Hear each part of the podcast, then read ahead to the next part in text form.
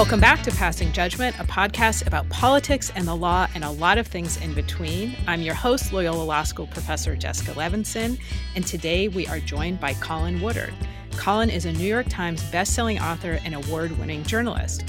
He is the author of six books, including his most recent, Union The Struggle to Forge the Story of United States Nationhood.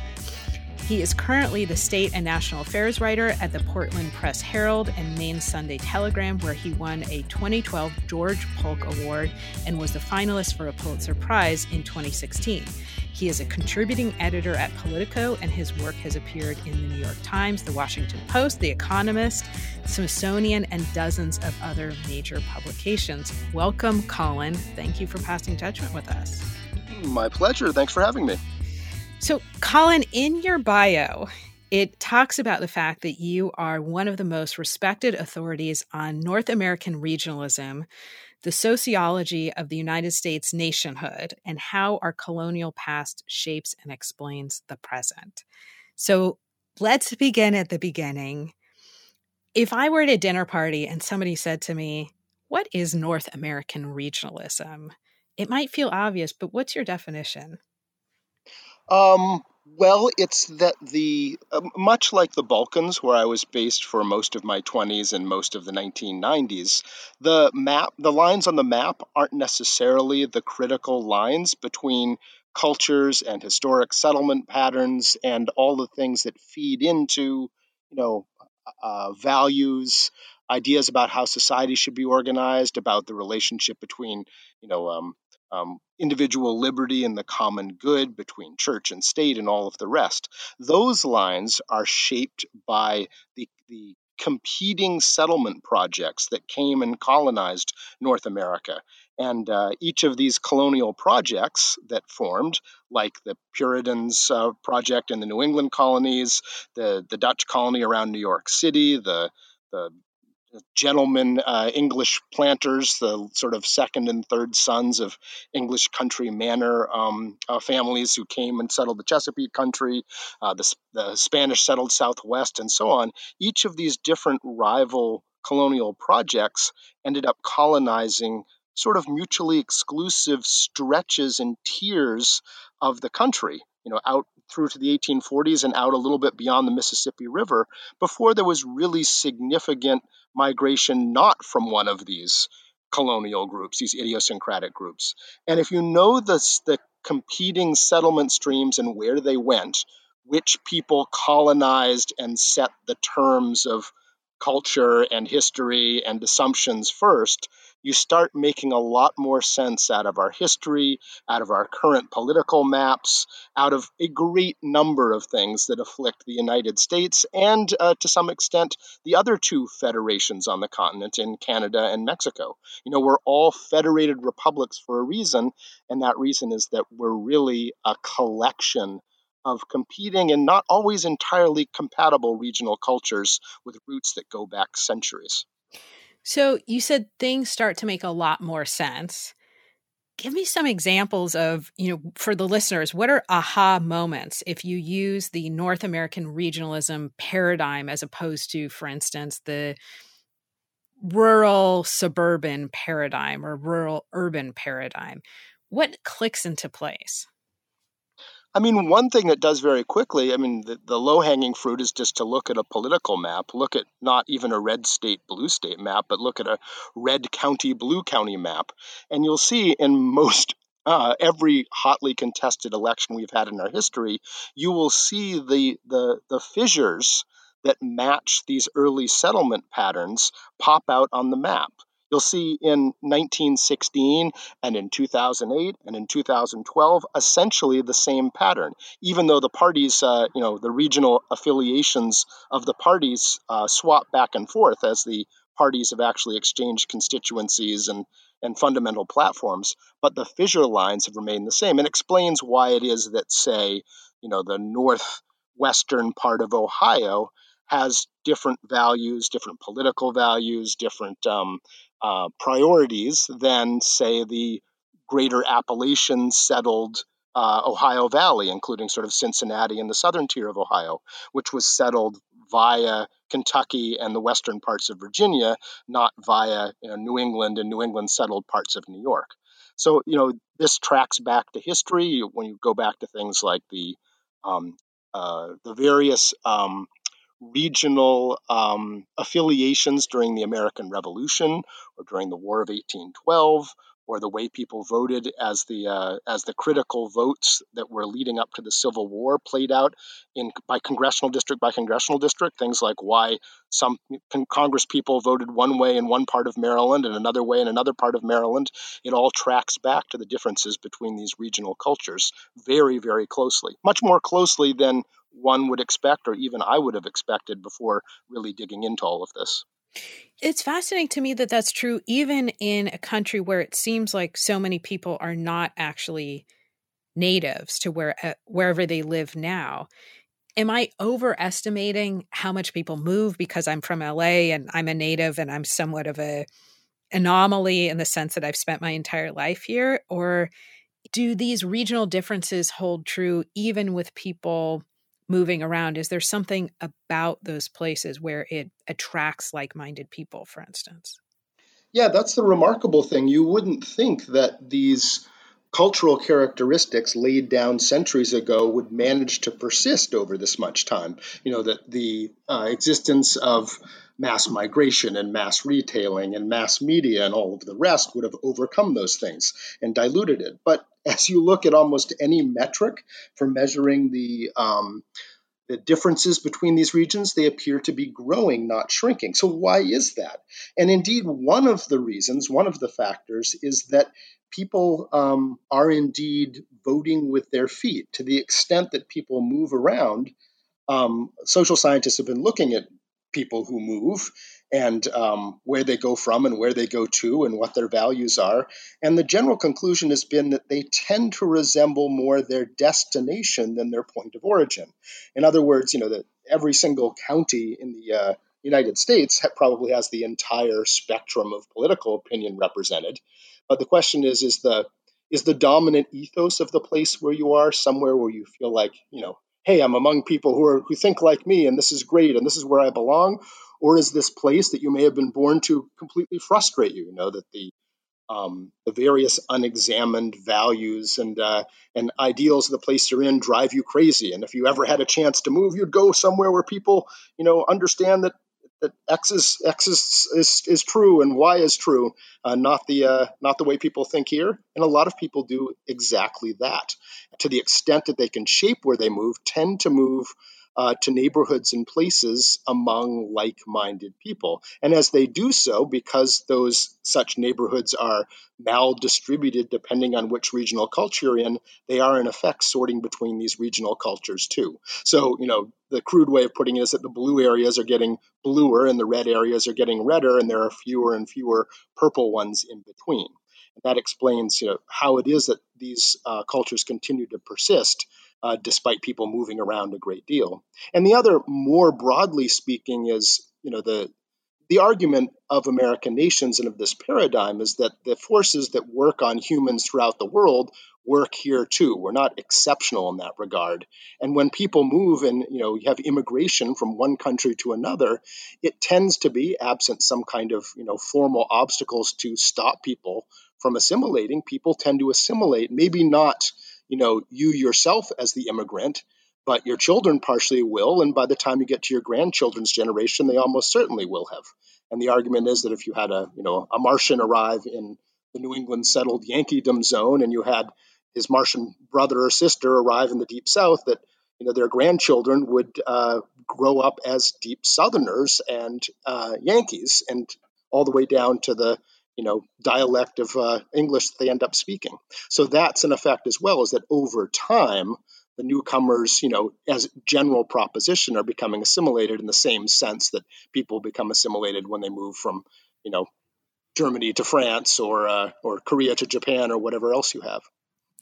That's so interesting. So we're basically finding our fellow travelers, and you talked about voting patterns, and you talked about blue and red and purple. Can you give an example of? I'm trying to think of how to ask this, but not just do you vote Republican or do you vote for Democrats, but what are the big fissure lines? I mean, is it, it and the reason I'm struggling asking this is because it seems to me that the parties don't have natural fissure lines anymore in the sense that it's not what's your view on taxes, what's your view on environmental policy, criminal justice, foreign policy.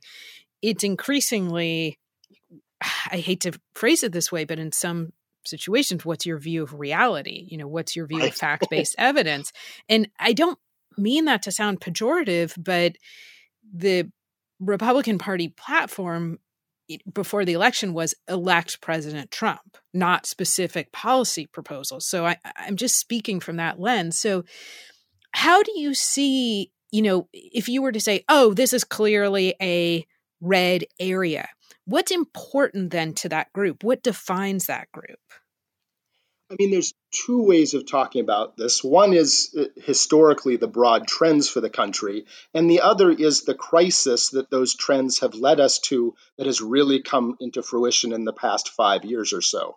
Where I'd say that yes, what you say is absolutely true, and the question between the parties is starting to become a fundamental one between a commitment to a liberal democracy, small l, small d, or some you know ethno nationalist autocratic kind of enterprise. And that's not, though, what the you know the the conversation historically, even up to a decade ago in American politics, was dominated by, and the one that sort of set the um, the political and partisan inclinations over time of the different regions. That argument is essentially, you know, that throughout our country's history until very recently, it was an argument within the liberal democratic conversation, which was about, you know, how do you best create a free society and further human freedom, right? As a how do you execute that? And there was there's two basic arguments. One is that you do it by promoting individual liberty, and the other is that you try to build a free community. And they're two different philosophies. One, the sense is that government is inherently tyrannical. If you had less government, less taxes, less regulation, individuals would axiomatically be more free. Therefore, that's how you build a free society. You, you eliminate uh, government and those shared institutions to free up the genius of individuals.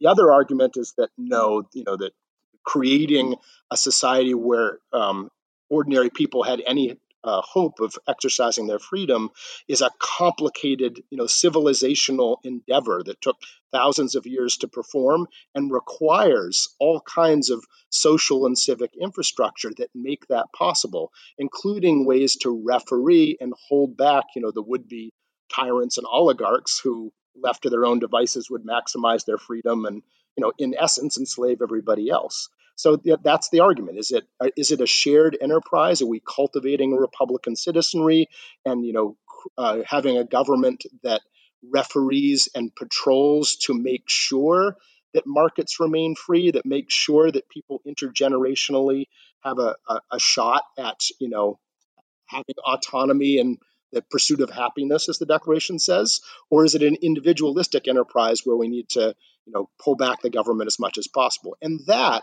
explains the regional orientations that you see on our map, you know, throughout history until very recently. You have individual liberty ethos areas like the Deep South and certainly Greater Appalachia and parts of the interior West. And then you have areas that have a more communitarian tradition about it being a shared project, you know, that it's done through institutions to build and maintain a free society and keep potential tyrants at bay, like the New England settled zone, and uh, and in a different uh, manner, the uh, the area I call the Midlands, which extends through the middle part of the Midwest and out into the parts of the heartland, the Great Plains, that had its anchor in uh, William Penn's Quaker experiment uh, along the shores of Delaware Bay, and so on. So, I mean, that was the the conversation. That's why, as the parties switched their positions in that regard, you know, the Democrats used to be the party of individual liberty and of the um, slaveholding South and of segregation.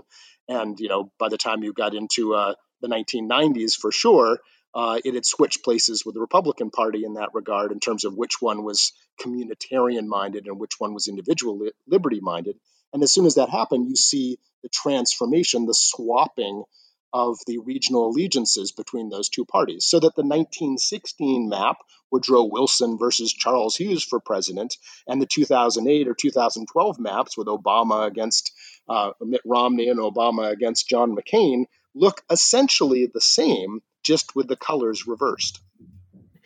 So it seems like we're talking in terms of regionalism, obviously, a lot about geography. And so I just want to make sure that I understand this as also somebody who listens to the podcast.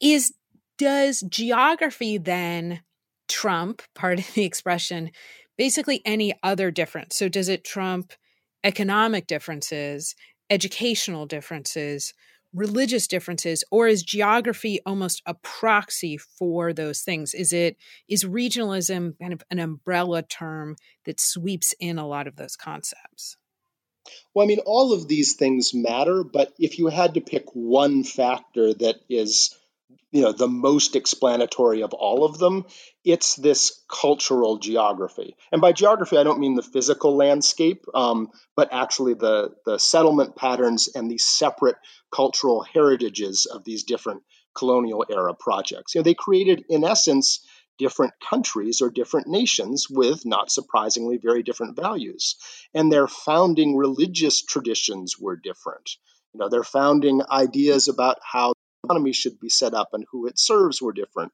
Their stories about what they celebrate, the, the good society looks like. You know, child raising and and and heroes and everything were very very different, and that's had lasting implications for the country. And the basic, you know, in in academic terms, the basic um, idea goes down to a cultural geographer, Wilbur Zelinsky, who asked himself the question, you know, when a when a peoples are are basically extricated and peoples arrive and colonize a place where there hadn't been people before, how does a new culture get started and propagate itself? And his theorem was that uh, the first group that sets up a successful, you know, self-propagating uh, society will have an enormously outsized influence over the future trajectory of that society, even if their numbers were very small and the numbers of people who came later into that place were very large. In essence, they sort of format the hard drive, and it's their, you know, initial culture that is the facts on the ground that people assimilate to, react to, adapt to, adapt for sure. I mean, they change, but many of the sort of fundamental ideas are have a lot of inertia and remain and have a lasting legacy even three and four centuries uh, after colonization first came and brought them here. So, given all of these differences and how deeply ingrained they are generation to generation, I mean, not to skip ahead too much, but what do we do about this as a nation? Is it actually a good thing that we have very differing perspectives, does that make us richer?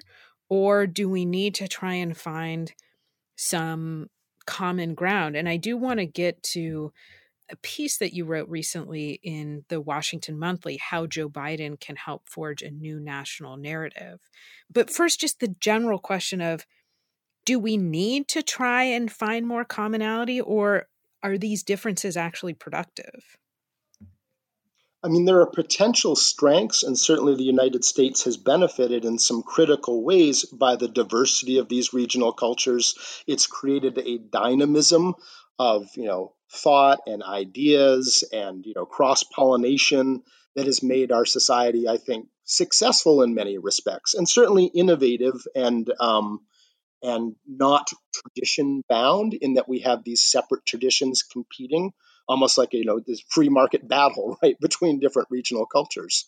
But there are very um, existential problems and instabilities that come with it too. You know our federation has always been quite unstable. It was created by the founding fathers in large part because after their you know success in defeating great britain they were all worried that as independent states they would fall into war with one another there are ample quotes from all of them talking about this the necessity to create a stronger United States government with a second constitution, our current constitution. One of the big arguments was that was the only way to keep us from falling into sort of balkanized war with different foreign powers siding with one client state here or another. Um, and thereafter, you know, we had secession movements and Appalachia in the 1790s with the Whiskey Rebellion, and in New England during the War of 1812, considering seceding, and of course the Civil War itself, which brings up a really fundamental fissure that the um, fundamental values between some of these regional cultures are very difficult to bridge. And in fact, for some of them, very difficult to reconcile with the ideals that we declared in the Declaration of Independence, the ideals that our, our federation was supposedly guided by, right? Those ideas that humans are inherently equal and that they have, you know, a certain natural rights to life and liberty and the pursuit of happiness and representational self-government. You know, those things are hard to reconcile with, say, the Deep South, which was founded by English slave lords from Barbados and other parts of the West Indies, who were recreating a sugar plantation, fully formed, you know, chain gang slave society where people were obviously completely unequal, where, you know, sort of a, a perfect libertarian society, you know, in its end game, where some people had won the game and kept all the stuff. You know, you had an oligarchy that controlled everything, including politics. Ordinary people weren't allowed to vote. You know, the in South Carolina, you know, they weren't allowed to vote for for uh, president until much later than many other states. And of course, non-white people were non-citizens and enslaved as property. So, you know, trying to reconcile those two things, uh, a revolutionary republic dedicated to the natural rights of man with a classical republican society. By classical, I mean modeled on the slave states of classical antiquity, of ancient Greece and ancient Rome, where there was great inequality and people had not natural you know rights to freedom not born free, but rather were given the liberties or the privileges to practice democracy if they were lucky. You have a small number of people who could vote and practice democracy at the top of ancient Rome or Greece, and um, servitude or enslavement was the natural lot of the many. How do you reconcile those two things in one republic? Well, our federation has found it very difficult throughout to do so. We fought a horrific civil war over it, and the legacy of those competing ideas one of them, uh, what people call, uh, you know, a civic nationhood, a nationhood defined around ideals, and the other one being, in essence, an ethno nationhood, an idea that only certain bloodlines and peoples belong, and that other people living here don't have equal rights because they don't belong to that in group. Our in group was, you know, the Anglo-Saxon race, you know, supposedly superior in the early 19th century, and that we were the know, by one interpretation, we were the ethnostates of this genius race, right? That's a far cry from the ideals in the Declaration. You know, even if those are just you know ideals, we, we're still aspiring to them, but you can see the problem there. So yes, we have to work to. We've always had to work to try to hold this federation together and to reconcile those things. But there have been crisis times where you know a, a, danger of a collapse has come, and I think we've entered another one of those times.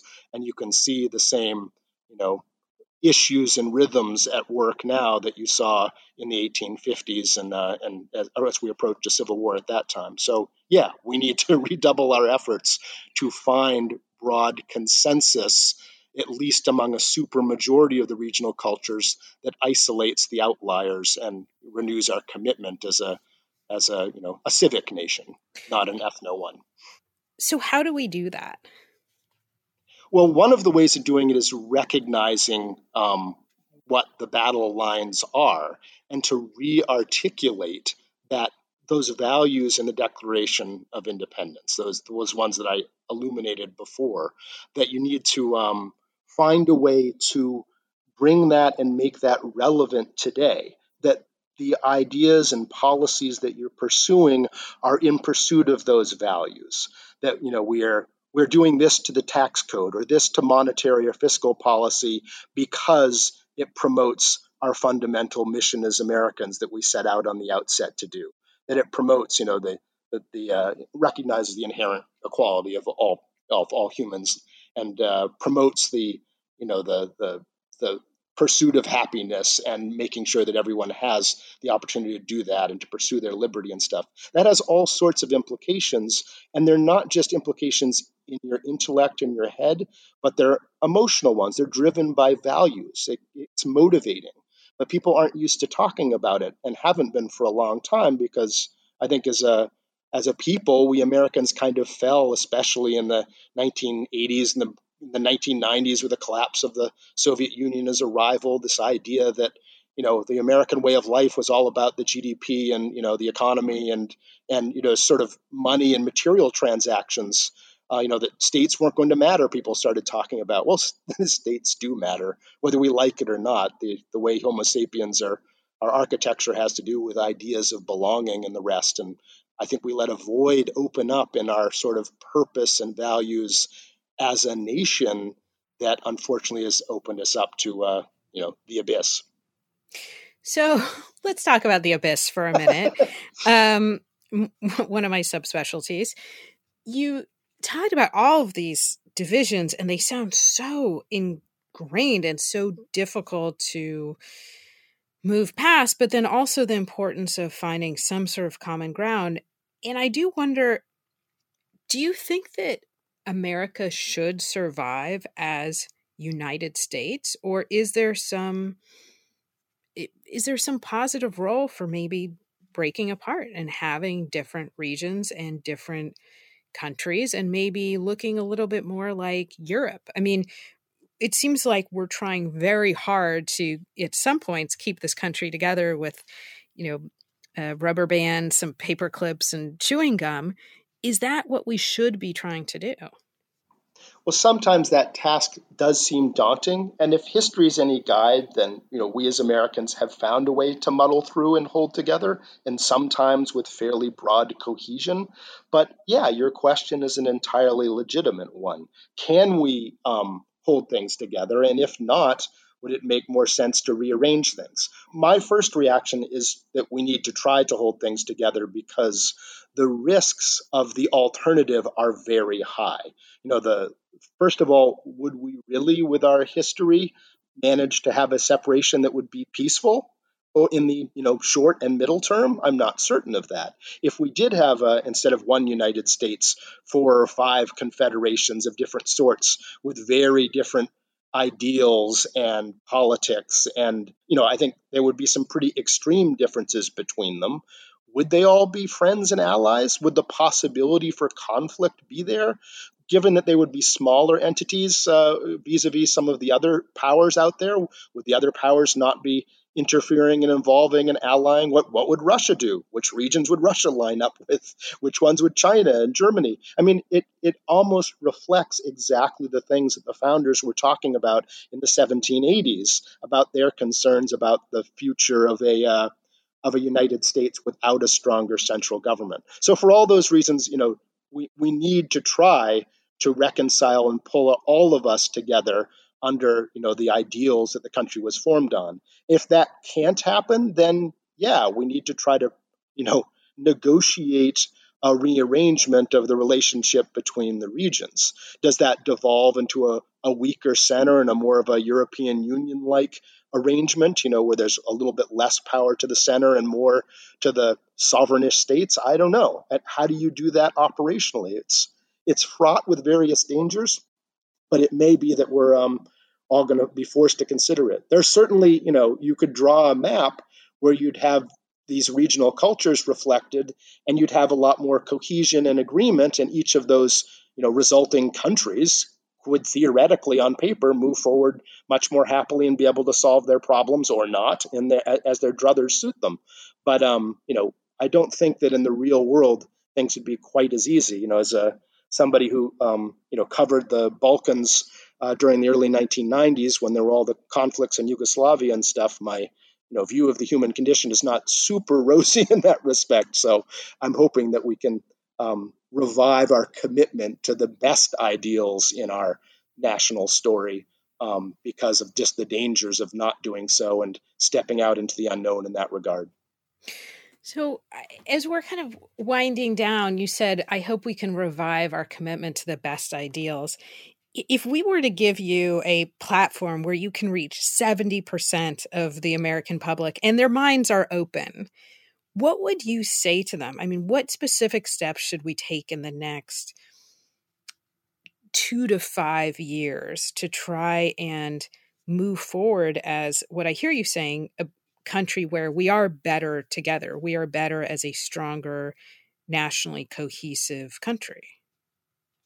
Well, I mean, if we're if we're to be a liberal democracy, and that was the whole idea of the you know the the American Revolution's ideology, then you know we have to um, be committed to the idea that um, the government and who's governing should be reflected by the will of the people, and that means you're not suppressing voters, but trying to have everybody vote. That when elections come in, you're respecting the results of the elections and not making up, you know, fantasy alternate realities for your own, you know, um, political gain. I mean, those are very basic things for a democratic society to function at all.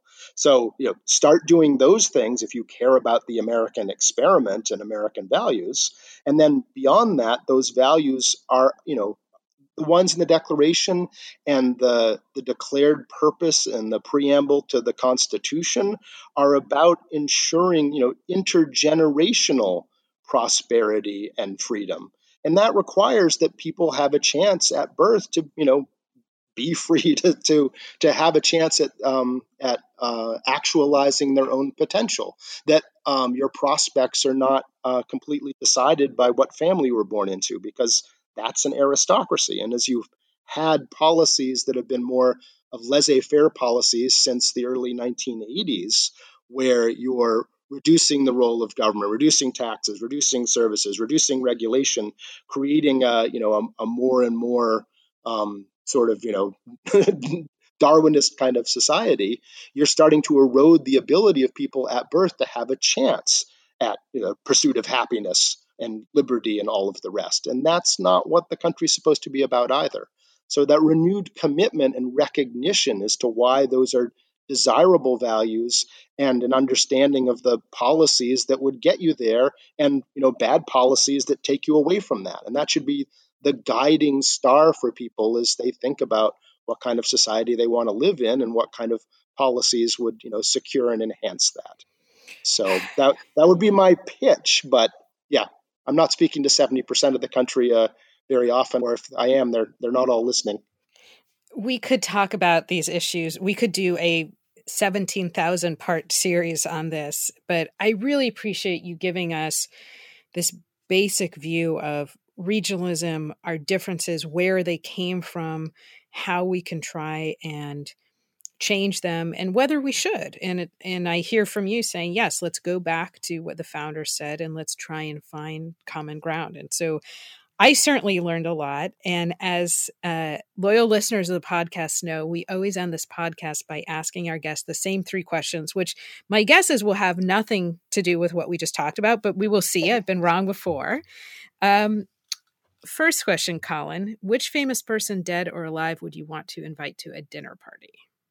Oh gosh, that's a good question. I'm sure there's a lot better answers, but um, the first person who jumps to mind, if I had a, a, decent translator, I'd like to hang around with Mikhail Gorbachev a bit, being somebody who um, I was an exchange student in Eastern Europe when communism collapsed. I was studying the region. I stayed there through the 1990s, and he was a pivotal figure to having the Cold War end as peaceably as it did, and to be able to chat with him uh, for a while about it all would be uh, would be really fascinating and to be able to hang out with Frederick Douglass, who's one of the central subjects of uh, Union, my most recent book, would of course be absolutely fascinating and uh, probably quite intimidating.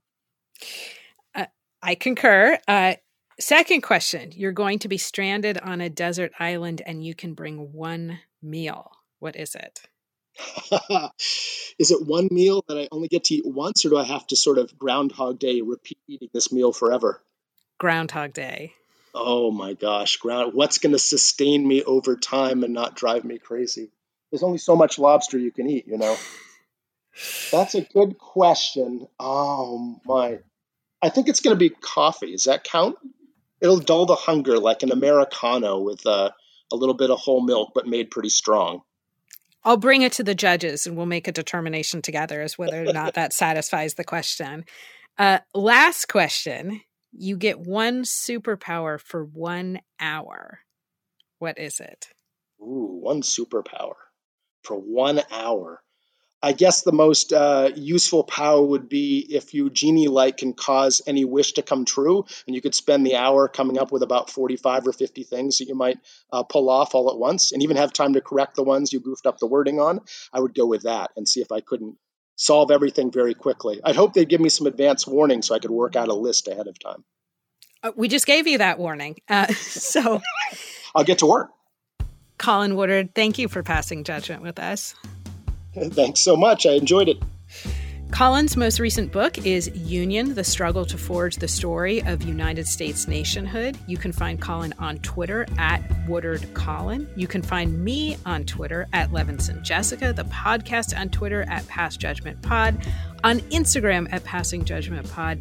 Thank you to our listeners. We love having these conversations with you. This is one of those conversations that we've been looking forward to for a long time, and I know that I will come back to it again and again. And we wish everybody a good day.